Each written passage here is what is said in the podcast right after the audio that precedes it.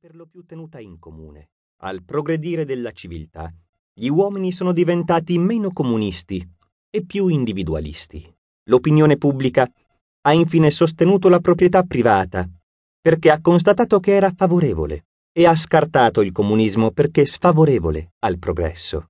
Ma non c'è nulla di sacro in merito alla proprietà individuale, eccetto che l'uomo lo ha stabilito come il sistema sotto il quale può svolgersi il progresso.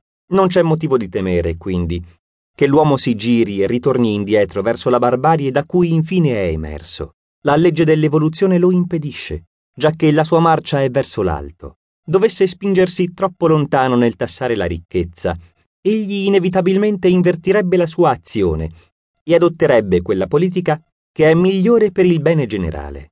Riguardo la giustezza di tassare le grandi fortune lasciate alla morte su una base progressiva per il beneficio della comunità, va detto che le imposte progressive non sono una invenzione recente. La Gran Bretagna le ha adottate da tempo. Esse sono sostenute niente meno che da un'autorità come Adam Smith, che dice i soggetti di ogni Stato devono contribuire al sostegno del governo in proporzione il più possibile alle loro rispettive capacità.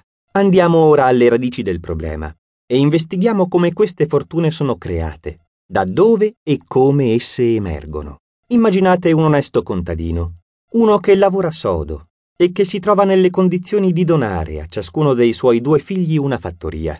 Loro hanno sposato delle ottime giovani, figlie dei vicini, di buona famiglia, amiche dall'infanzia, senza alcuna ombra sulle loro virtù. I figli si ritrovano le fattorie, una al centro dell'isola di Manhattan, l'altro oltre Harlem. Per decidere come dividersele, si affidano al tiro a sorte che sembra loro la soluzione più giusta, e lasciando dunque decidere il caso. Nessuno dei due ha una preferenza.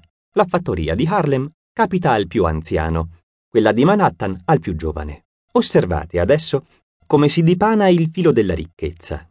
Poche centinaia di dollari, e i fratelli si mettono in viaggio verso le loro destinazioni. Sono rispettati da tutti e amati dai loro amici, in proporzione ai loro mezzi, fanno donazioni liberali per ogni buona causa e specialmente per il sostegno ai vicini, che attraversano guai imprevisti e hanno bisogno di aiuto e supporto amichevole. Sono entrambi ugualmente laboriosi, coltivano le fattorie ugualmente bene e sono sotto ogni aspetto, in egual misura, buoni cittadini dello Stato. I loro figli crescono e sono istruiti insieme.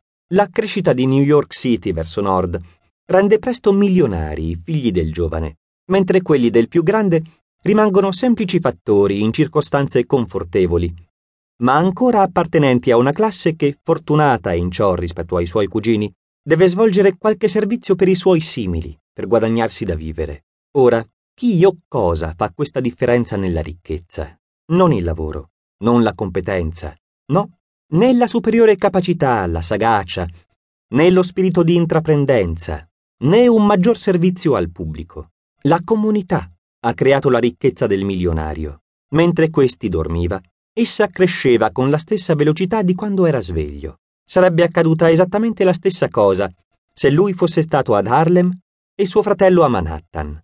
Il più giovane fattore, ora un grande proprietario immobiliare, muore e i suoi figli a tempo debito moriranno anch'essi, ognuno lasciando milioni, dal momento che la fattoria è divenuta parte di una grande città e immensi edifici costruiti sulla proprietà generano entrate annuali di centinaia di migliaia di dollari. Quando questi figli, che non hanno mai faticato né filato, muoiono, quale canone di giustizia sarebbe violato se la nazione intervenisse e dicesse che visto che l'aggregazione dei loro simili, definita la comunità, ha creato la ricchezza del defunto, questa ha diritto a una grossa parte del patrimonio al momento della loro morte.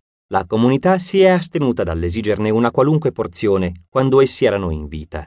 Gli eredi l'hanno potuta godere per intero, perché sebbene nel loro caso la ricchezza è stata dovuta puramente a una crescita comunale, in altri casi, invece, la ricchezza deriva largamente dallo sforzo e dall'abilità individuali. E quindi è meglio che la comunità consenta che questa abilità agisca indisturbata come generatrice di fortuna. In tal modo avrà maggiori possibilità di successo favorendo così lo sviluppo delle risorse del nostro paese. Non sarebbe saggio interferire con le api operose. Meglio con